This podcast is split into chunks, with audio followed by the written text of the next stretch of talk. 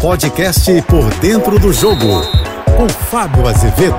Olá, amigos da JBFM. O presidente da CBF, Edinaldo Rodrigues, já disse que não tem pressa para resolver o substituto do técnico Tite, que tinha avisado que após a Copa do Mundo iria embora.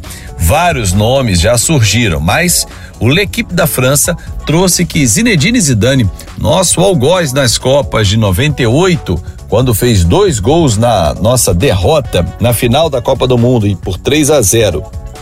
Em 2006, quando foi o cara do jogo responsável pela partida ter terminado 1 a 0, não foi ele quem fez o gol, foi Thierry Henry, mas foi dele o cruzamento e ele mandou naquela partida. Surgiu Zinedine Zidane como uma opção. Só que o técnico francês está esperando a decisão ou a definição do Didier Deschamps se vai ou não seguir no comando da seleção do seu país. Caso ele saia, a preferência de Zidane é dirigir a seleção francesa. Caso não, aí sim o Brasil entra no radar do francês. Perguntas que se fazem necessárias.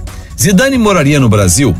Zidane seria bem recebido pelo futebol brasileiro tendo sido ele um algoz em duas Copas do Mundo, sendo uma a final da competição, é, Zidane conheceria bem o futebol brasileiro ou vai seguir na Europa, onde tem a maioria dos jogadores que vêm sendo convocados para a seleção? Eliminatória seria o principal desafio de Zinedine Zidane. Bom, são perguntas que ainda estão sem respostas.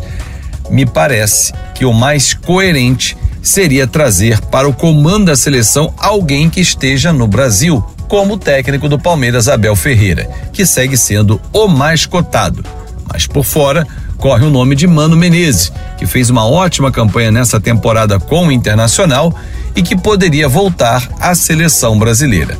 Vamos aguardar. Até o ano novo, não teremos novidade. A CBF está em recesso e só volta ao trabalho no dia 9 de janeiro.